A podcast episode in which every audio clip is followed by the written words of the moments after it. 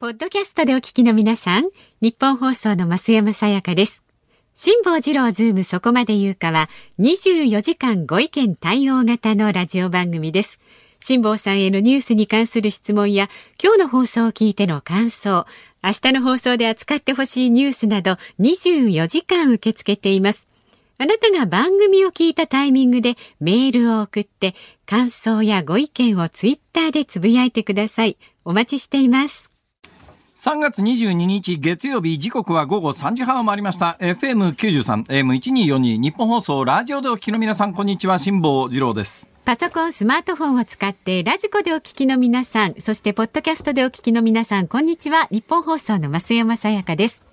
辛坊治郎ズームそこまで言うか。この番組は月曜日から木曜日まで冒険心あふれる辛坊さんが無邪気な視点で今一番気になる話題を忖度なく語るニュース解説番組です。今一番気になる話題はただ一つはい。来年の今頃コロナがどうなっているか。ということをなんで今日改めて考えたかというとですね、はい、去年のえー、私実はね2014年か15年以降毎年必ずこのタイミングで、えー、西日本の、うん。まあ、基本的には高校卒業の人が多いんですけれども、あの、税務署に勤める人いるじゃないですか。あ、はいはい、はい、まあ、公務員試験を受かって税務署勤める前に、1年間税務大学校っていうところで研修しなきゃいけないんですよ。これがね、立派な若者たちでね、だからまあその辺のうちの息子なんか今年、去年成人しましたけど、うんチャッラチャラ。いやまあ、もうびっくりするぐらいチャッラチャラ。どのぐらいチャッラチャラかというとですね、ええ、キンキン、昨日かな、私自宅でですね、はいあの、YouTube 辛抱の旅っていうチャンネルがあるんですよ。はい、で、YouTube 辛抱の旅というのは、もともと2年半ぐらい前に、次回の太平洋横断の時にはテレビ局を巻き込まずに、自分で映像の発信場所を探そうということで、まあ始めて、ぼちぼち旅の映像等をやっていて、ぼちぼち旅の映像を流していたのは、まあ練習みたいなもんで、本ちゃんが今度の太平洋横断なんですが、そのぼちぼち練習映像を流す中で、えー、今太平洋横断に向けてのシリーズっていうのをやってるんですね、はい、その中の一つがこの間からずっといろんな方法でご飯を炊くというのをやってるわけですよ。で、船の上でご飯を炊くときに、一番安全で効率よく美味しくご飯を炊ける、けるツールは何かということで、最終決定のプロセスを昨日、おとといやったんです。はい、結論が出ました。何でしょうか？えー、アウトドアの部門では、非常にマイナーなアルコールバーナーというのを使って、えー、メスティンというアルミの容器でご飯を炊くのが完璧であるということに気がつきました。これ何が完璧かというとですね、アルコールの量を加減することによって、火加減せずに、だと 30ml のアルコールを使って、その上に1合のご飯をかけるんですね。はい、お鍋に入れて、はいはい、そのメスティンというアルミの。ええ、で、30ml のアルコールが何にもしなくてもそのうち燃え尽きますよね。え、で、燃え尽きるのに要する時間が10分強なんですけど、うん、10分強でアルコールランプは燃え尽きます。で、アルコールの、えー、ランプの火加減も調整する必要ないんですよ。もうそのアルコールランプつけっぱなしなんです。うんで、自動的にアルコールがなくなると火が消えます。火が消えます。まあ、極めて安全ですよね。はい、で、その後、15分ぐらい、そのまんま逆さにして蒸らしかけるんですね。はい、で、蒸らしかけると、うん、あら不思議。これがむっちゃ美味しくご飯が炊けるんです、ちょうどいい感じになるでその時に使うのを、アルミの鍋にするか、うん、チタンの鍋にするか、うん、ステンレスの鍋にするかということで、で、これ毎回こう、えー、ね、YouTube に一回一回上げていって、最新作、昨日、一昨日撮影したやつが、ステンレスの鍋なんですが、このステンレスの鍋で、で、毎回毎回ご飯を炊いて、テイスティング、私、基本的にご飯の味がわからないタイプなんです。おっしゃってました、ね、ご飯の味というのは、うん、やっぱ民族性が非常に高くて、うん、日本人の唾液の中には、どうもなんか、えー、でんぷんを糖に変えるのに非常に適した酵素が入ってるらしくて、うん、多くの日本人はご飯を噛んでると欧米人よりも早く甘いと感じるらしいんですよ。で私感じないんですよ。私子供の頃からご飯噛まない癖がついてまして、子供の頃からもう物心ついた時からまずおかずを先に全部食べて、で我々が多分ね兄弟間でおかずを取り合った最後の世代ですよ。私より一つ前の段階の世代の人たちは、もうみんな子供の時に記憶があるはずですが、段階の世代って結構兄弟多い子多いんですよ。一、人っ子もまあいなくもないですが、二人三人兄弟がいるわけですね。で、高度成長期の前ですから、日本の戦後食料が足りなかった時があって、で、家庭もみんな貧しかったですから、おかずの量なんてそんなにないわけです。はい、ね、ステーキって言ったら、まあ今クジラのステーキ高いですけども、当時はもうクジラのステーキって言ったらステーキの中でも最下層ですよ。ね、で、ステーキだ今日、今日のご飯はステーキよってお母さんが言うわけですよ。で、子供がわーって喜んで、でもクジラって言うとみんなが、またクジラかよっていう、そういう時代ですね。そのクジラのステーキも潤沢にないですから、テーブルの上にクジラのステーキが並んだ瞬間に、兄弟で血みどろの取り合いをやるんです。争奪戦ですね。争奪戦をやるんです。で、私の世代はそれよりもちょっと遅れてますから、はい、そんなにおかずの争奪戦するほどの食料事情ではなかったんですけど、うん、なんかわかんないんですが先におかずを食べるという習慣がついてしまいまして物心ついた時からおかず先に食べた後でご飯だけお茶漬けするんですよ。うんうん、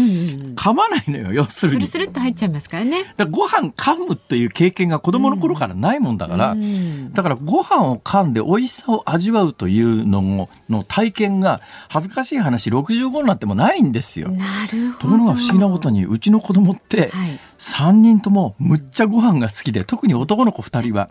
何よりもおかずなんかなくてもご飯だけあれば幸せっていう、男の子多いですねものすごい勢いでご飯食べるのね。俺それ見てて、うん、こいつらすげえな俺ご飯食べるのだすごい苦手なんだよなとか思ってたらですね、私が食べても味がわからないので、うん、でその炊き上がりのご飯をテイスティングしてもらうのに最初一回長男で試したんですよ。はいはいはい、ね。で、今度次男で試したんです。そしたらこの次男がですね、はい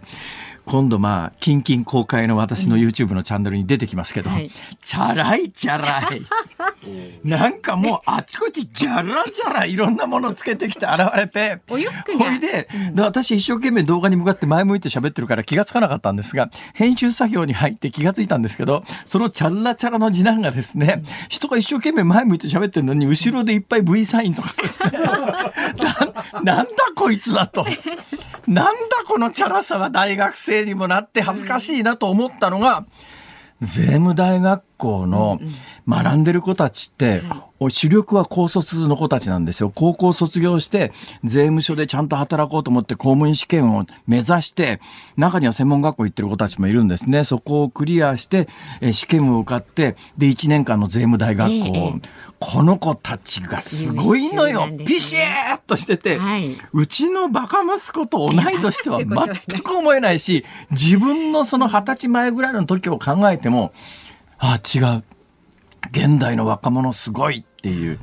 それを毎年、実は2013年のヨット事故以降ね、ええ、この仕事を受けてるんです。なんで2013年以降受けてるかというと、はいはい、2013年、ありがたいことに、ね、私、多額の納税者だから、だから、だからっていうわけじゃないんですけど、ね、だからっていうことないんですよ。多額の納税者だからって開き直ることもね、うん、心理的にはしないでもないんですが、してるんかい。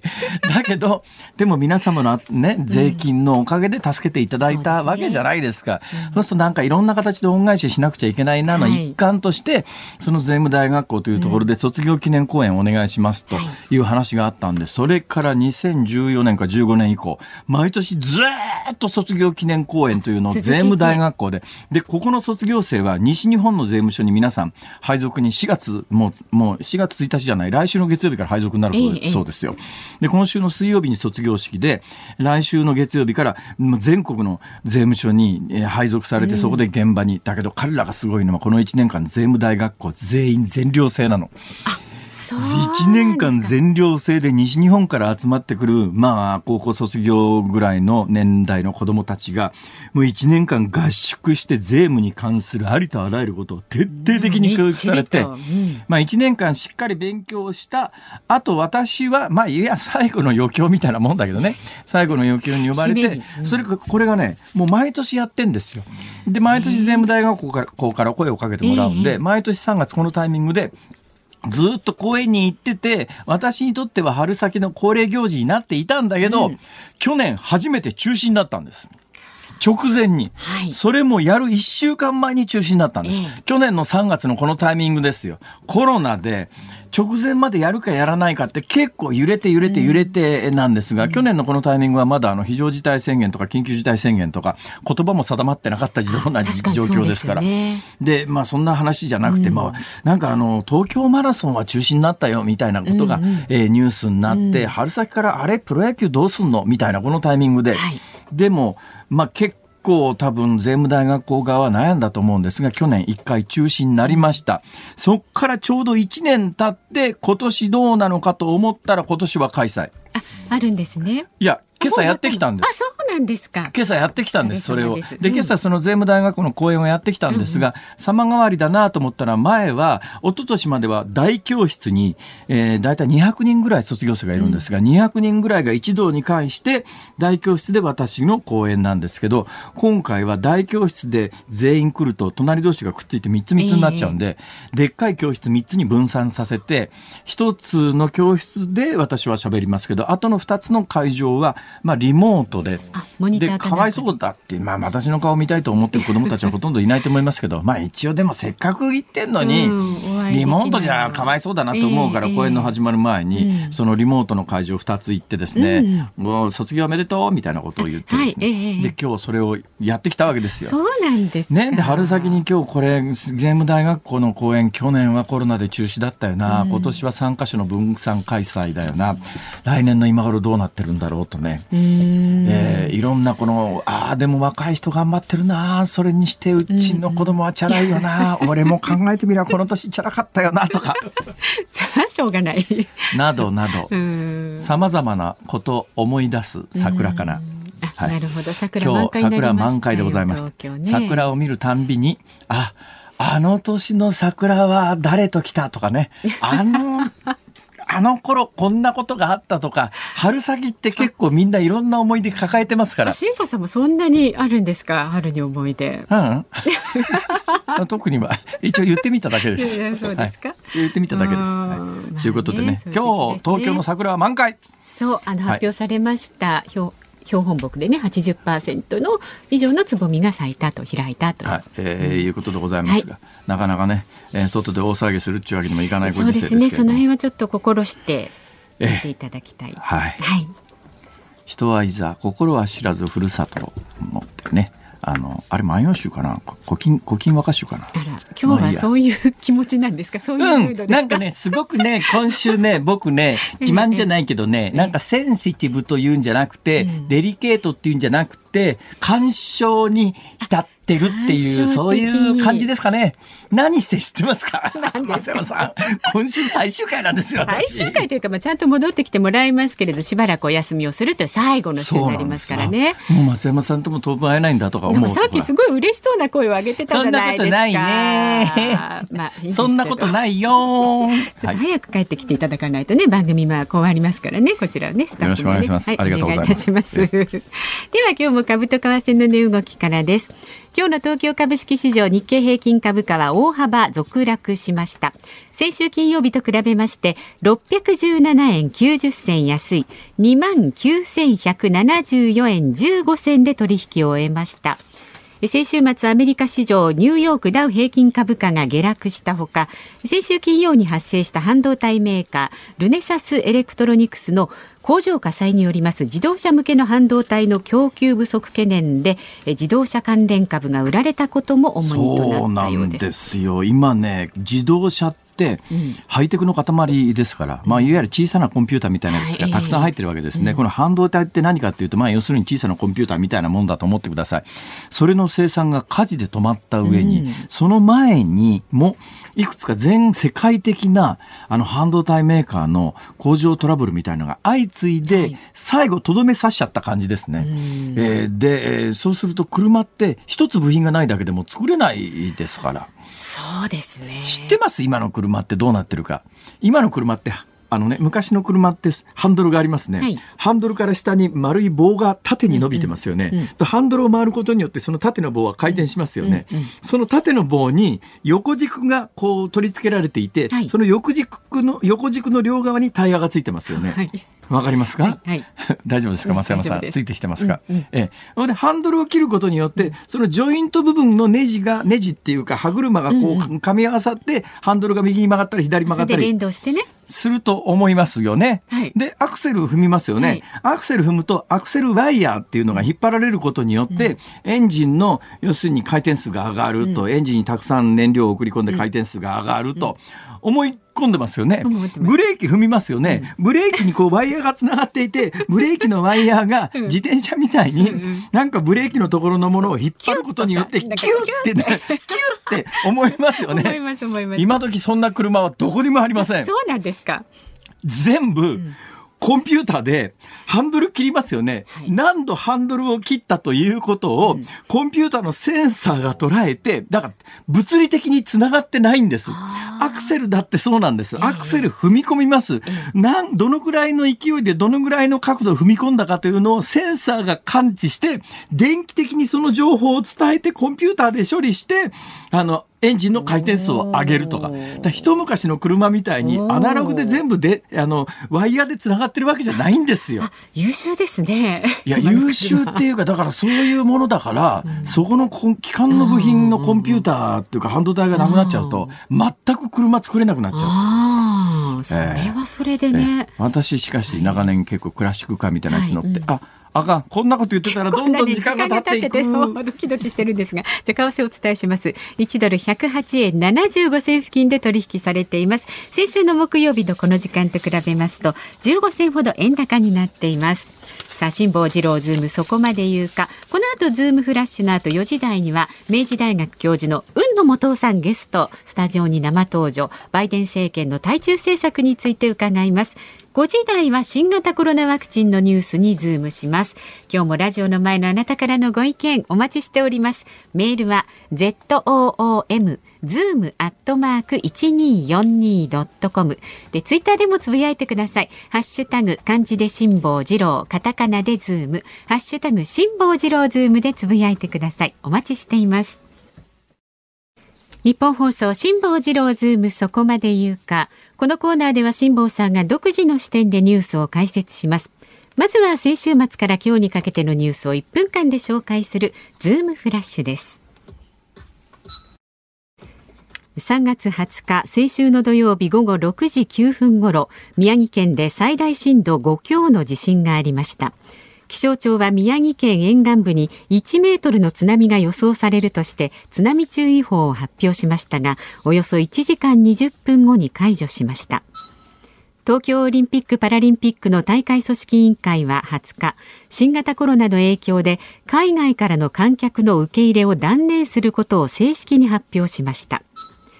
対話アプリ LINE の利用者情報が中国の関連企業で閲覧可能となっていた問題で大阪府は個人情報を扱う分野での LINE の利用を当面停止することにしました。自治体の LINE の利用をめぐってはすでに千葉県、三重県、大阪市が新型コロナ感染者の健康観察や相談事業などで一時停止を発表しています。任期満了に伴う千葉県知事選挙は昨日投開票が行われ新人で元千葉市長の熊谷俊人氏43歳が当選しました。熊谷氏は立憲民主党や国民民主党などの県組織や自民党や公明党の一部の国会議員からも支援を受け自民党推薦の候補者らを破りました。投票率は38.99%で前回から7.81ポイント上昇しました。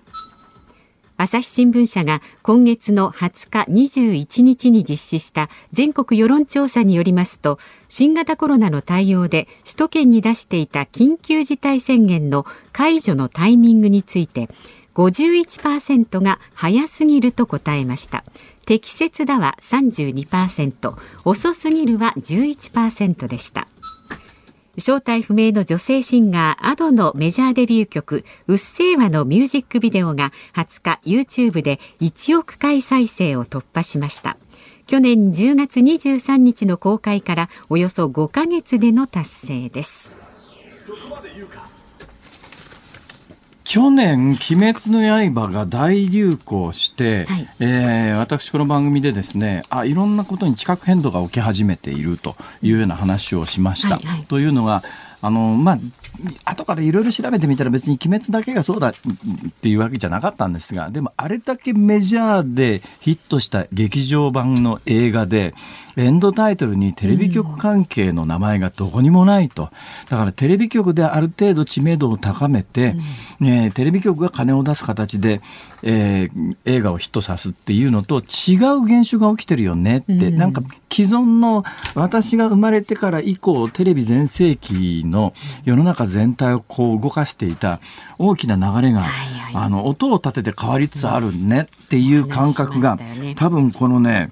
正体不明のシンシンガーアドこれもねあのテレビに出ないということを逆に逆手にとって売ってた時代もあるわけです。うんうん、1980年代に当時結構ね、それまで70年代っていうのはテレビの歌番組に出てきて、テレビの歌番組で知名度を上げて、上げて曲も売るっていうパターンだったんですが、1980年にな80年代に入ってそれをある意味逆手に取る形でテレビの歌番組に出ないということを売りにして話題を呼んで、でも結局テレビというものを核にして出るか出ないか、出ないということは一つのまあそれも、それ自体が話題作りだったりなんかするっていうことで、うんうん、なんだかんだ言いながら、テレビの音楽番組はまあ一時に比べるともう激減はしてるとはいえですね、あの大量の情報をたくさんの人に流すツールとして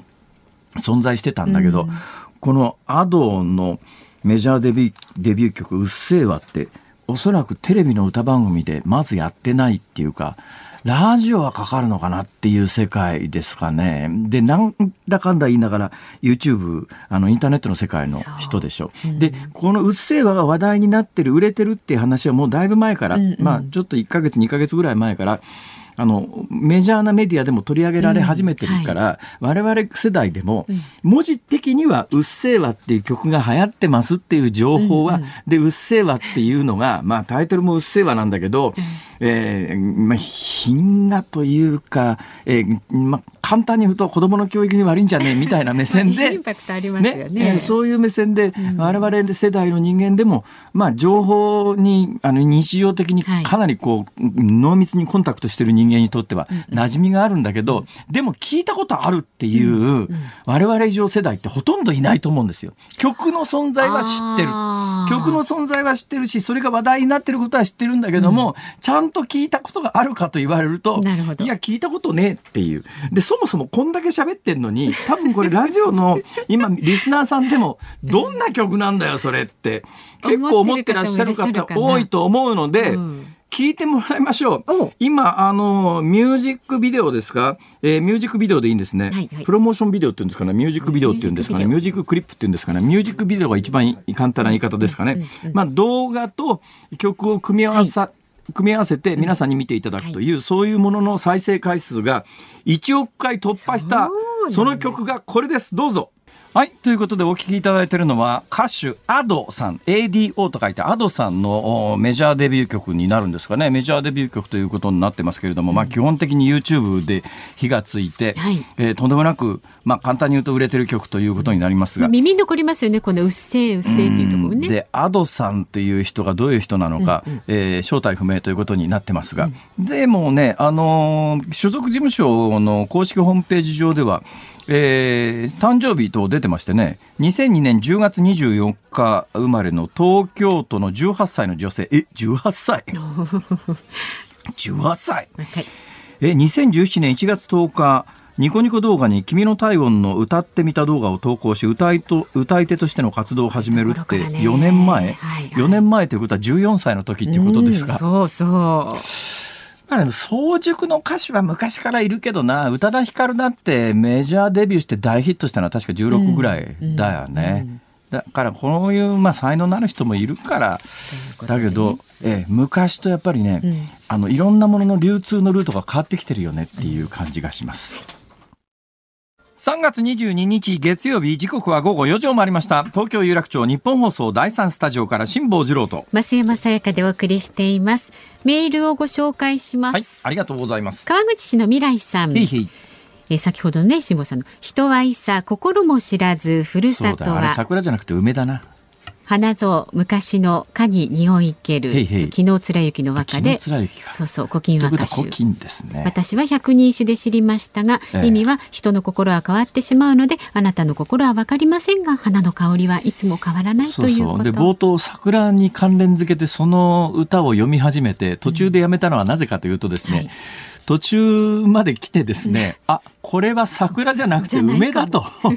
いうことに気がついて途中でやめてしまいました。ごめんなさい。なるほど、なるほど。はい。えー、大体あのー、桜はですね、うん、梅と違ってそんなに匂わないっす。どうですか？梅そう、ね、梅の香りの方がきついっすよやっぱり、うんうん、桜の匂いって確かにね、ね、あの桜餅にしたらいい香りがしますけども、はいはい。はい、お菓子なんかはね桜の花ソメイヨシノ自体がそんなにいい匂いがするかっていうと、うん、どうでしょうか？あまりあまり聞いたことないんじゃないでしょうか。うね、だからその香りとか匂いとかっていうのと、うん、春の花で、うんうん、えー、和歌となると、多分その時代は梅ですよね。えー、とはあまあ言いながら今日東京桜満開です。はい、はいそれから中野区の幸次郎さん。辛坊さんの記事、スポーツ報知で読みました。こんなに特集されるなんて注目度高いんですね。いや、そうじゃなくてね。本当に大きく紹介されてました。あの、昨日のえー、スポーツ報知に私のインタビュー記事が大きく出ておりますし、ちょっと待ってくださいね。ねちょっとね、一瞬ね、はい、マイクの前を2秒ほど外れますから、そこで探し出して喋っててください。はい、はい、今、辛坊さん必死で自分のカバンしまい込んだんですか、報知新聞。見つけました。はい、よかったです。そうじゃなくてね、うん、これなんでこういうことになったかというと、はい、このスポーツ報知は私のインタビューというよりも、うん、こうインタビューをしてくれるこの宮地美穂さんっていう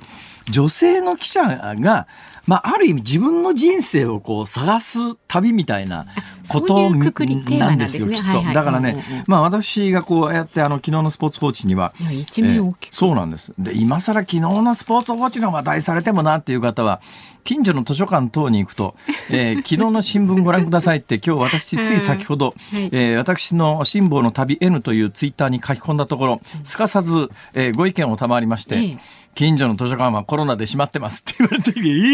ー、そう時短になってたりね閉まってたりするとこあります？あります。そうですね、うん、まあ確かには分からんでもないですよね。図書館ってみんながあの触りますから、うん、みんなで触るもんでいちいち本消毒できるのかっていう、まあ、消毒してるんだと思いますけども、うん、そこまでしなきゃいけないかということに関しては若干の議論はあるかもしれませんが、うん、えー、図書館側がセンシティブになるのも分からなくもありませんけれども。えまあ、何かの方法でスポーツ報知、まあ、一番簡単なのは私のツイッターを全部じゃないですけども私がツイッターに上げた写真をですね、うんうん、今本番前に拡大してみたら、はい、字まで読めるんだなと思って。今あのツイッターの写真なんかものすごく細かいところまで読めますから、うんはい、本来これ著作権上問題なんじゃないかと思いますが宮地美穂さん。えー、宮地美穂さんごめんなさい、えー、そういうことで。まあでもぜひ、ね、もう一日遅れだから勘弁してください。はい。どうせ売り上げに関係しません。昨日の新聞だから確かにね。さあ番組ではラジオの前のあなたからのご意見もお待ちしています。メールはズームアットマーク一二四二ドットコム。感想ツイッターでもつぶやいてください。ハッシュタグ漢字で辛坊治郎カタカナでズーム。ハッシュタグ辛坊治郎ズームでつぶやいてください。お待ちしています。この後は明治大学教授の海野素央さんスタジオ生登場ですニッポン放送がお送りしています。辛坊治郎ズームそこまで言うか。辛坊さんが独自の視点でニュースを解説するズームオン。この時間特集するニュースはこちらです。米中外相級会談。アラスカで行われていた米中外相級会談は19日。2日間の日程を終了しました。初日人種や民主主義の問題を取り上げたアメリカ側に中国側が強く反発し非難の応酬が繰り広げられました。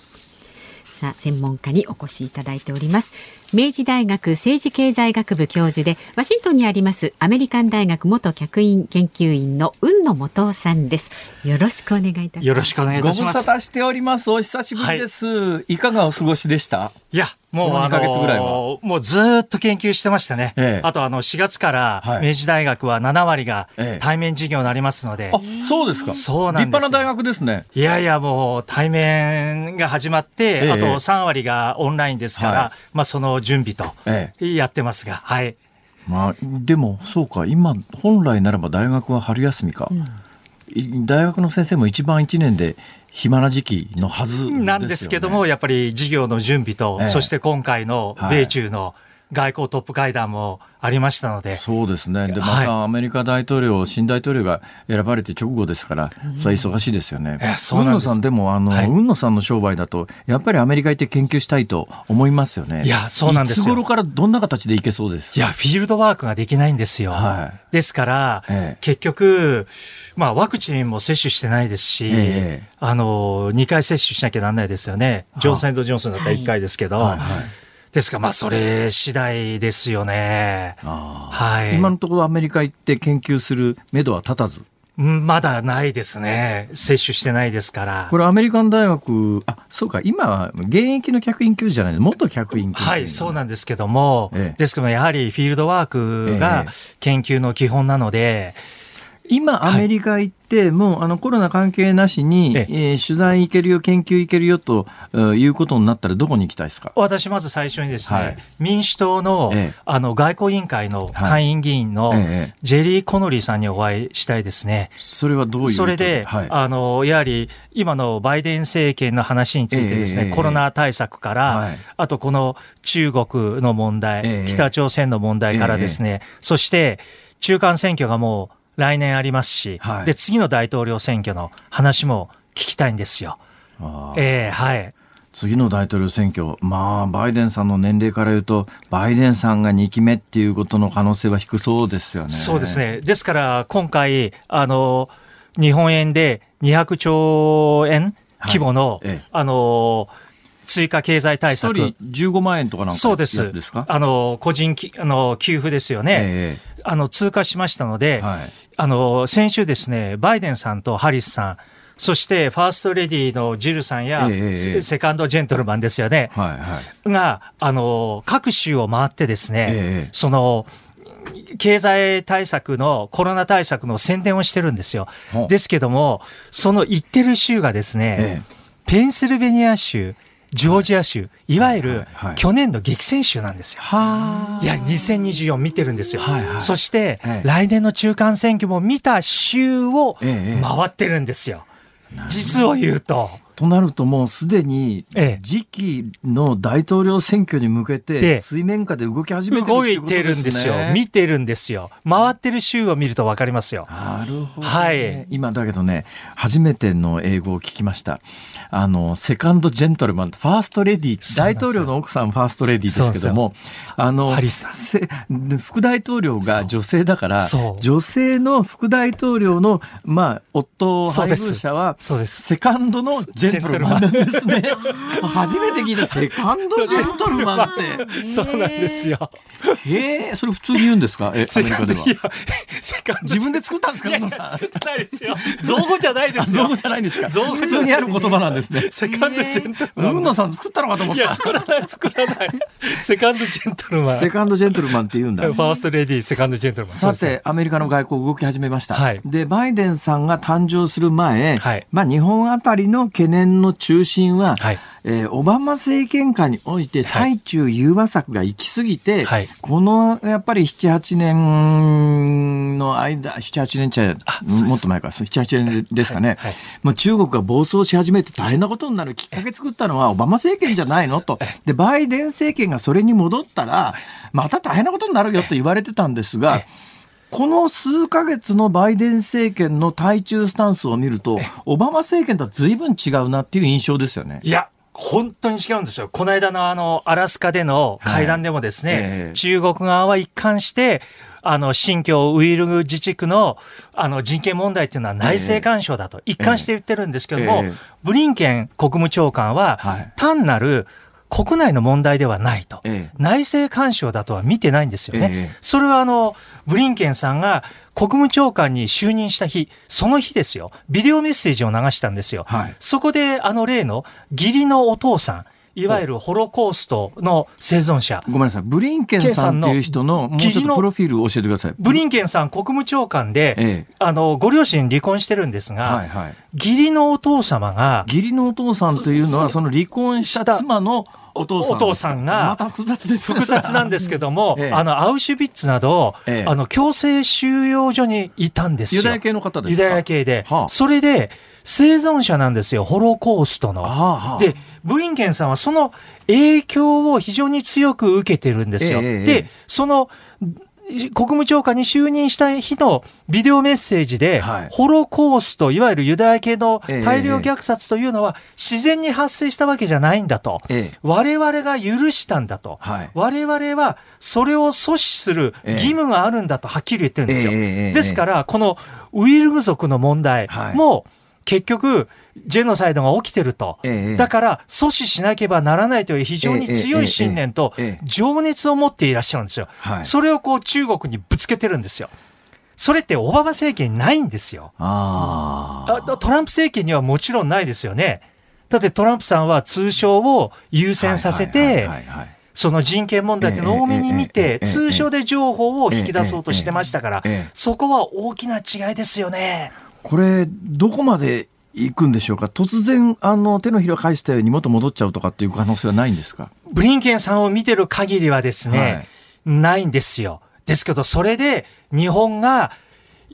その決断を迫られますね。例え。ば、ええ、例えばですよ、ブリンケンさんが、結局中国が人権問題で行動変容を起こさないと、はい、行動を変えないから、ええ、だから、制裁を加えたいんだと、ええ、中国から輸入品に関税をかけたいんだと、はい、バイデン政権では、チームプレーですよね、え、チームバイデンじゃないですか。か日本も中国からの輸入品に制裁をかけてくれと。はい、ですけど日本はやっぱり中国との経済関係重視してるじゃないですか。はい、ですけど、ブリンケンさんとしては、経済活動というのは、この人権というのがやっぱ土台にあるんですよ。えー、義理のお父さんからの影響で。えー、ですからその時、例えば日本は、海洋進出では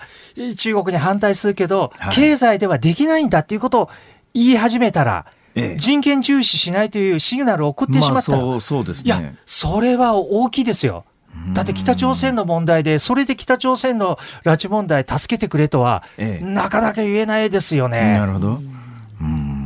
どうなるんですかね？というなかね、というよりも、あの、アメリカってこう伝統的に第二次大戦前、まさにその、ブリンケンさんの義理のお父さんの話がありましたけれども、アメリカっていう国は、あ、んまりヨーロッパのことに関与したくないっていうか、で、その戦後もですね、似たようなところがあって、まあ、ベトナム戦争で失敗したりとかっていろんなことがありますが、あの、ボツニア・ヘルツゴビナかなんかの時に、むっちゃくちゃになった時に、アメリカ国内では、もうちょっと早くアメリカが関与してたら、あそこであんなに人が死ななくていいのにって。で、アメリカとしては長年伝統的な外交のスタンスとして、まあアメリカだけじゃないですけど、それこそ、あの、パリ平和会議っていうんですかね、基本、戦争って昔は国際紛争を解決するための手段として合法だったですよね。それが、あの、第一次大戦の後、うん、紛争を解決する手段として、えー、は違法にしましょうって言って、戦争の違法化っていう、あの、外交上の一つ大きな転換点があって、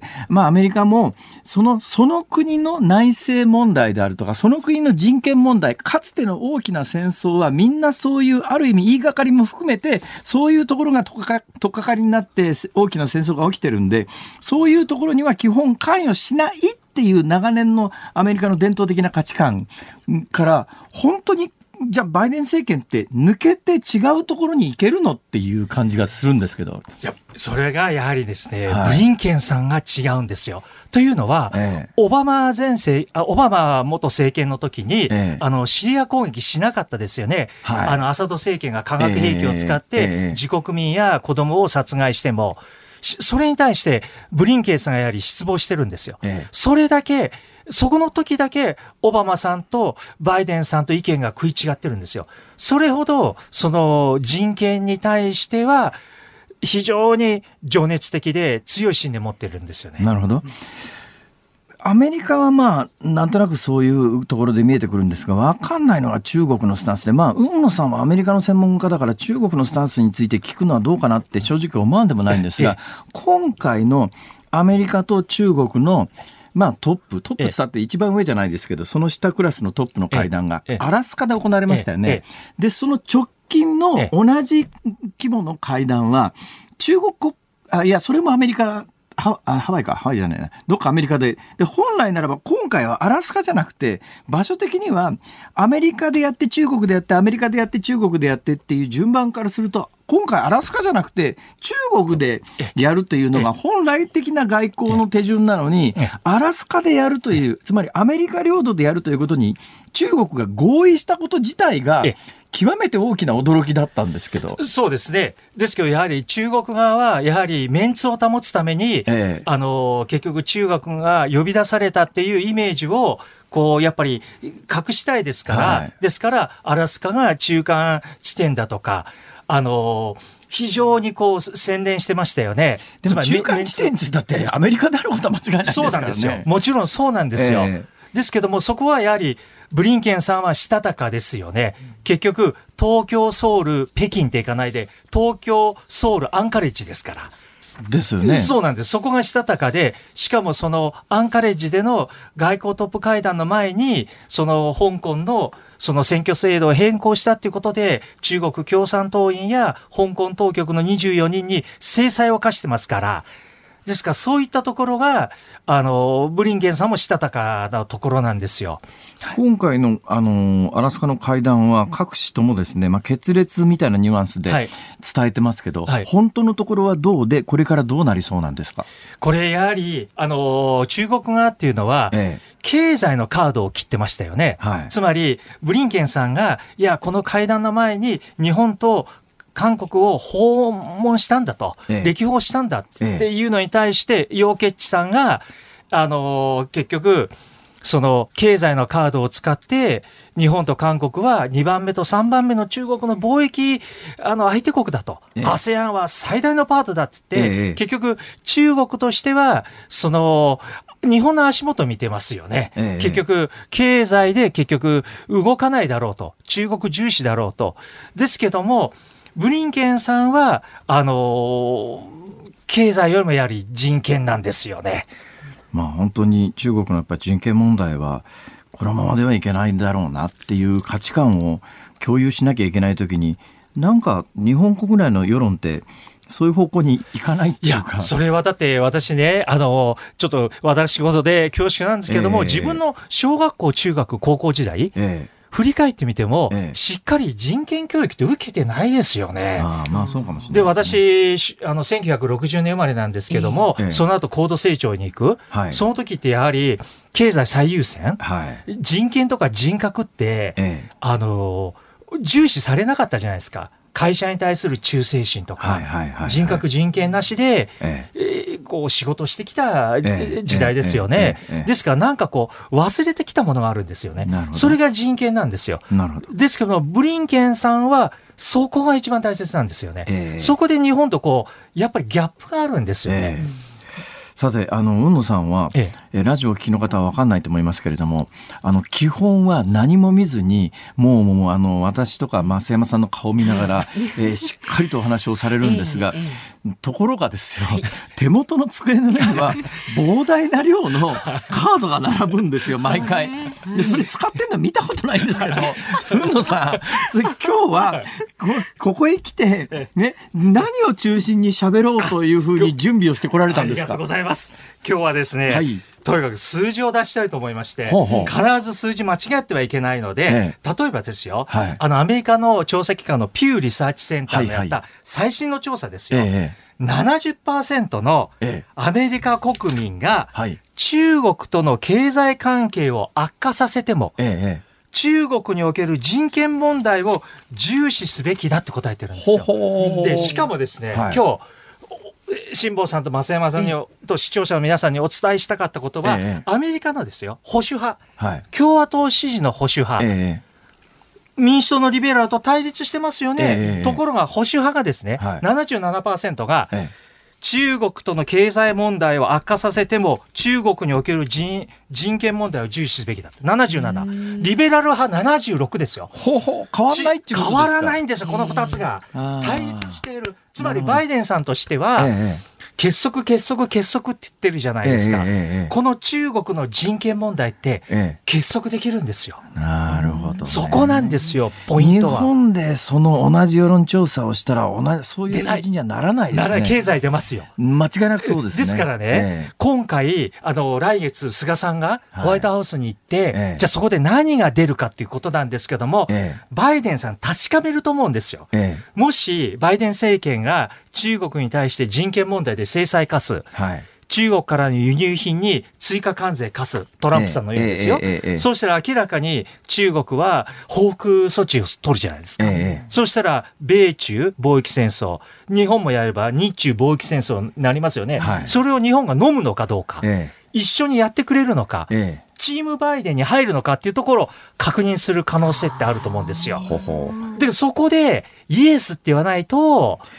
結局今の菅政権の政権基盤でやっぱり二階幹事長というのは非常に重要な役どころで二階幹事長の今までの言動政治スタンスからするとかなり、まあ、あの旧田中派からの流れを組んで。中国との関係が濃厚ですよね。濃厚接触者じゃなくて。ですよね。濃厚接触者でした。なんで、これなかなか菅政権の対応難しいですね。だから、海洋進出では声を上げてるっていうのは分かったと。えー、ね。あの、菅さんよし分かったと。えー、海洋進出の方は分かったと。えー、じゃあ人権でもっと声を上げない、上げないのかと。はい、制裁加えないのかと。中国から輸入に対して。で、でそうだ、日中貿易戦争になりますよ。はい、だけども、それほど迫るかもしれない。というのは先ほど言ったように人権問題ってバイデンさんにとって、今日は無党派民主を結束させる大きなファクターなんですよ。で、ブリンケンさんも信じてる。っ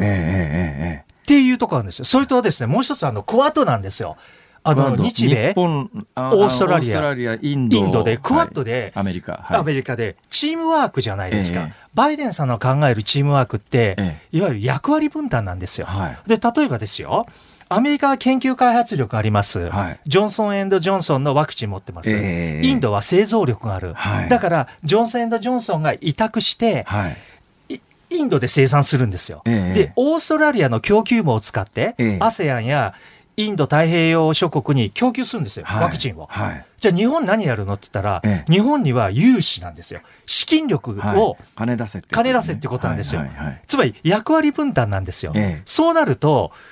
あの4月の菅さんとバイデンさんの首脳会談で、やはりバイデンさんは日本にその中国とまあ、台湾、香港で何の役割分担をしてくれるかっていうのを迫ると思うんですよ。ええ、そうするとやっぱりお金と人じゃないですか。はいはい、と資金出す、融資する、え、人だと、これ例えばですよ、自衛隊拡大とか、はい、自衛隊の増強とかね、はいはい、あるいは、えー、地上型の中距離ミサイルの日本国内配備とかって出てくると思うんですよ。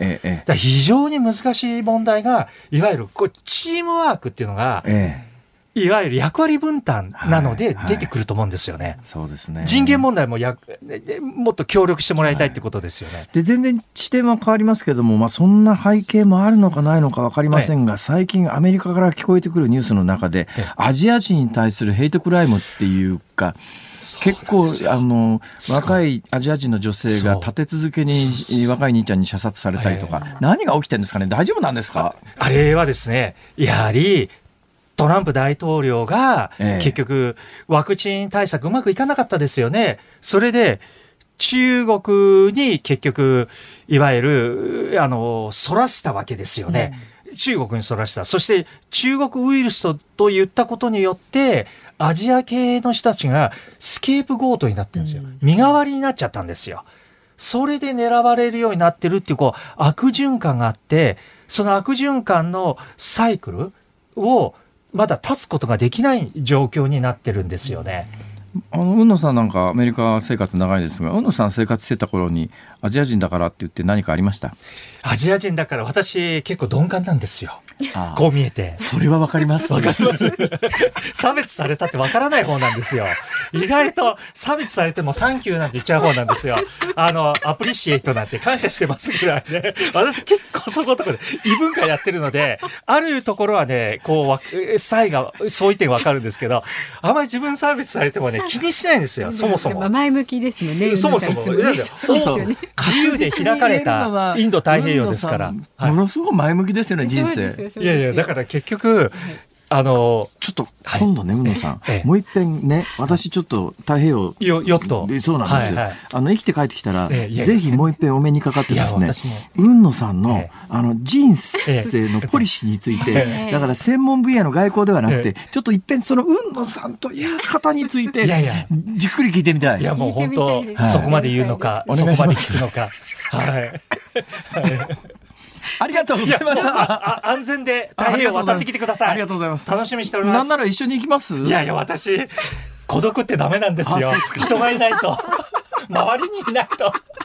一人って苦手なんですよ。わかります。私ね、人いないと苦手な人間なんですよ。はい、そんな感じがいたします。今日は明治大学政治経済学部教授の雲野元さんにお越しいただきました。どうもありがとうございました。ありがとうございました。ありがとうございます。失礼します。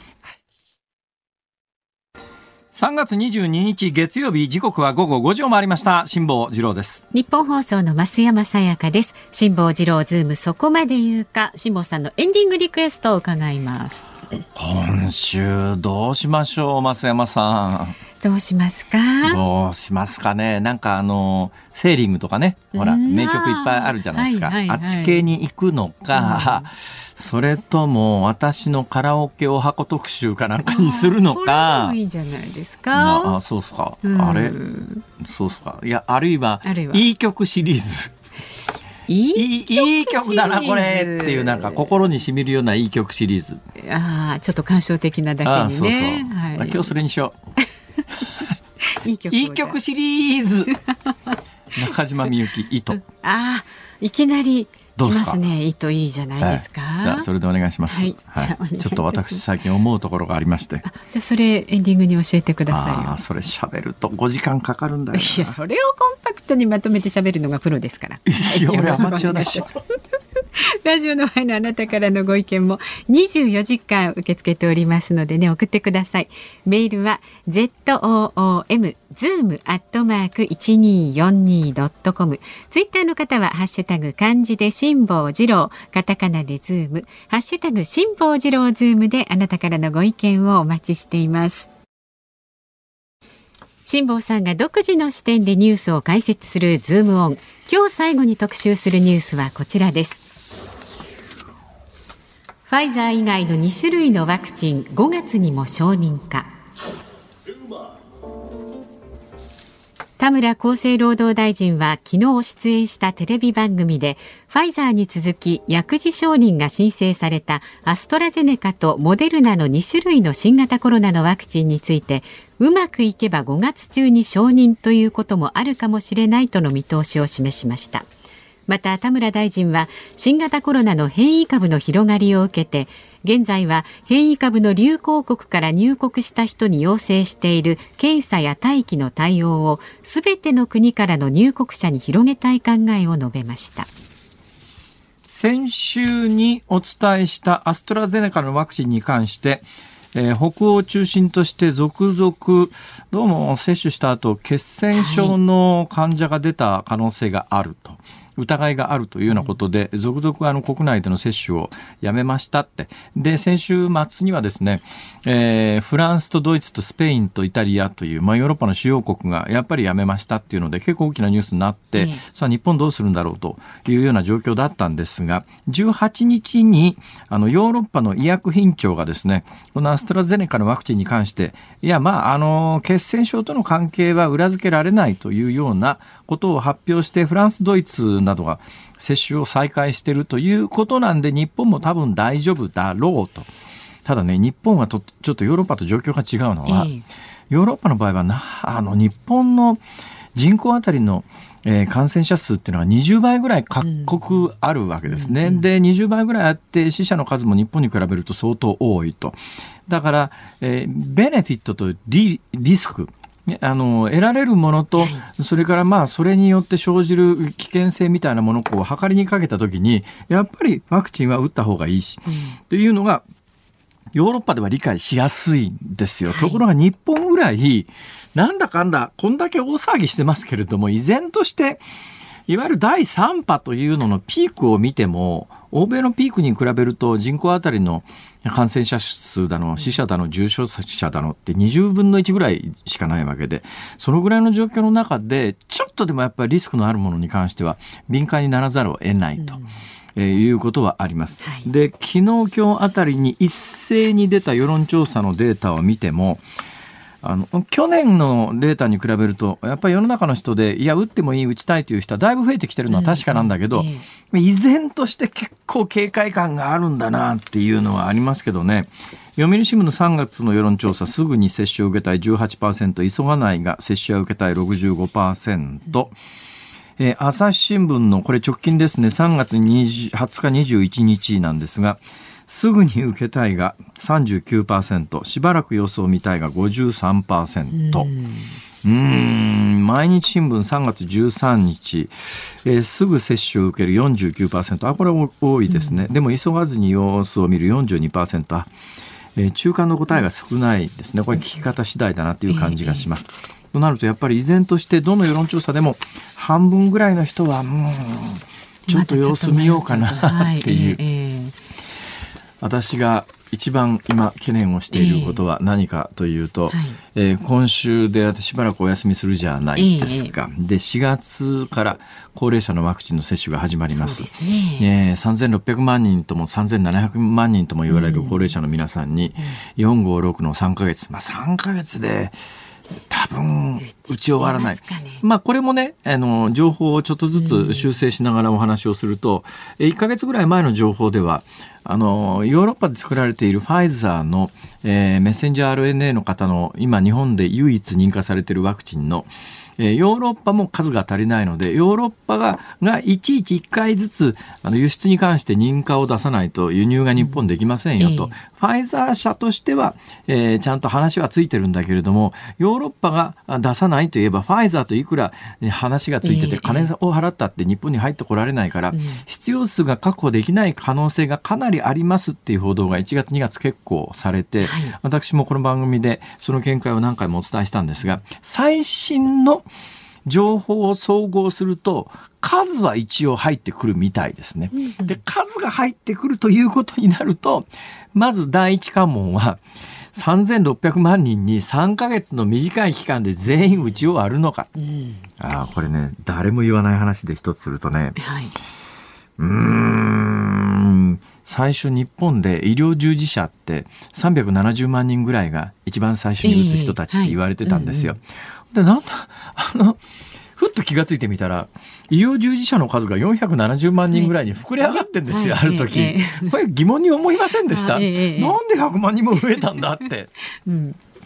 本当にだけど日本ちょっとねそれも計算してみてどうですか？日本の人口って赤ちゃんから引退した人まで入れて1億2500万人なんですよ、はい、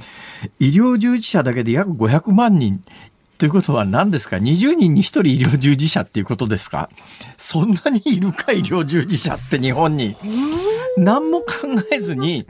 いや、医療従事者先行接種が470万人ですってよくニュースで言うんだけど、よく考えた時に、おい、人口、日本全体の人口の20人に1人ぐらいが医療従事者かって、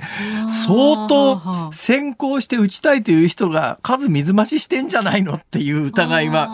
現場のお医者さんとか現場のね救命救急センターの看護師さんとかじゃなくて、例えば病院の理事長とかさ、まあ、現場にいないような人まで入れないと、470万という数字にはならないだろうと。本来打つべき人に優先するっていう発想で、医療従事者先行接種って誰も文句言わないわけだよ。はい、ね。で、それが最初370万人って言われてました。うん、でもある日ふっと気づいてみたら470万人に膨れ上がってました。でも計算すると、おい、日本の人口の20人に1人ぐらいが医療従事者で先行接種の対象かっていう。だけど、進んでません、うん、えー、やっぱり470万人に打つとなるとそう簡単ではないので、うん、えー、元は本当は3月いっぱいに医療従事者全部打ち終わって4月から高齢者打ち始めますって話なんだけど4月の高齢者に打ち始めた段階で医療従事者も並行して行いますと、はい、で4月に打ち終わる人はトータルで高齢者100万人ぐらいにしかならないんじゃないの？ということになると5月6月の2か月だけで3500万人の高齢者に一斉に打つと。で、80歳、90歳、100歳代の人も、今日本で100歳代の人って8万人もいますからね。そんなにいるんですか ?8 万人だよ、いや、これが今から40年前って、100歳以上の高齢者って日本に100人ぐらいしかいなかった。はいはい、だからいかにこの30年ぐらいの間に日本の人口変動がすごいことになるか。100歳以上8万人の国で、その人たちに2ヶ月に短期集中で一斉にワクチン打ったら、それは続々死ぬよね。ワクチン原因なじゃなくて、はいえー、でこれマスコミが非常に重要なんですよ、その時にマスコミが正しい報道をしてりゃ大丈夫なんだけども、うん、え今週こんだけのワクチン高齢者に打ったらこんこんなに何万人も死にましたっていやそれワクチン関係なくて死んでるだろうっていう人をさあニュースとしてどう扱うか。私がいない間にどんな報道をするかというのが、マスコミにとってはとても重要な局面を迎えております。早く帰ってきてください。ズボンでした。お送りしているのは中島みゆきで糸であります。なぜこの曲を？えいやあのねやっぱりね人と人がこう紡ぎ合って社会ができてるんだなということをね、うん感じたんですよ珍しく。私ね、はい、ものすごくへそが曲がってますから。例えばねあの今選抜やってますよね。知ってます、選抜で高校球児がですよ、えー、えー、皆さんに元気を与えたいんです。とか言うと、うん。お前に元気なんか与えていらんわとこう思うわけですよ。ね、なんで高校球児が甲子園頑張ると俺が元気になんだよおかしいだろ、ね、だからだから私が絶対言わないのは、うん、この太平洋横断を成功させることによって皆さんに元気を こういう言い方しないわけですよ。まあ確かに。俺は個人の楽しみのために言ってんだと、えー、ね、別にこれで誰かに元気になってもらうならこれっぽっちも考えてないと思ってたんだけど、はい、ここへ来ていろんな人にカレーもらったりとかですね、なんかもらったりなんかして、うん、あれ？もしかするとなんかみんなの期待を背負っていってんのかもしれないなってふっと初めて思ったんです人生で。えーえーええ、でそれとこの中島みゆきの糸がシンクロしたんですね。まあそういうことだった、はい、いいお話じゃないですか。ちょっと時間なくなっちゃったからお知らせいきますけれども、この後健康あるあるワンダフを挟んでショーアップスポーツ。明日の飯田浩二の OK 工事アップコメンテーターは地政学戦略学者の奥山真司さん登場です。で明日はね辛坊治郎ズームとこ そこまで言うか東京大学大学院の坂元晴香さんにいろいろ伺います。はいということであと3日か。はい辛坊治郎ズームそこまで言うかここまで言われた辛坊治郎と。松山でした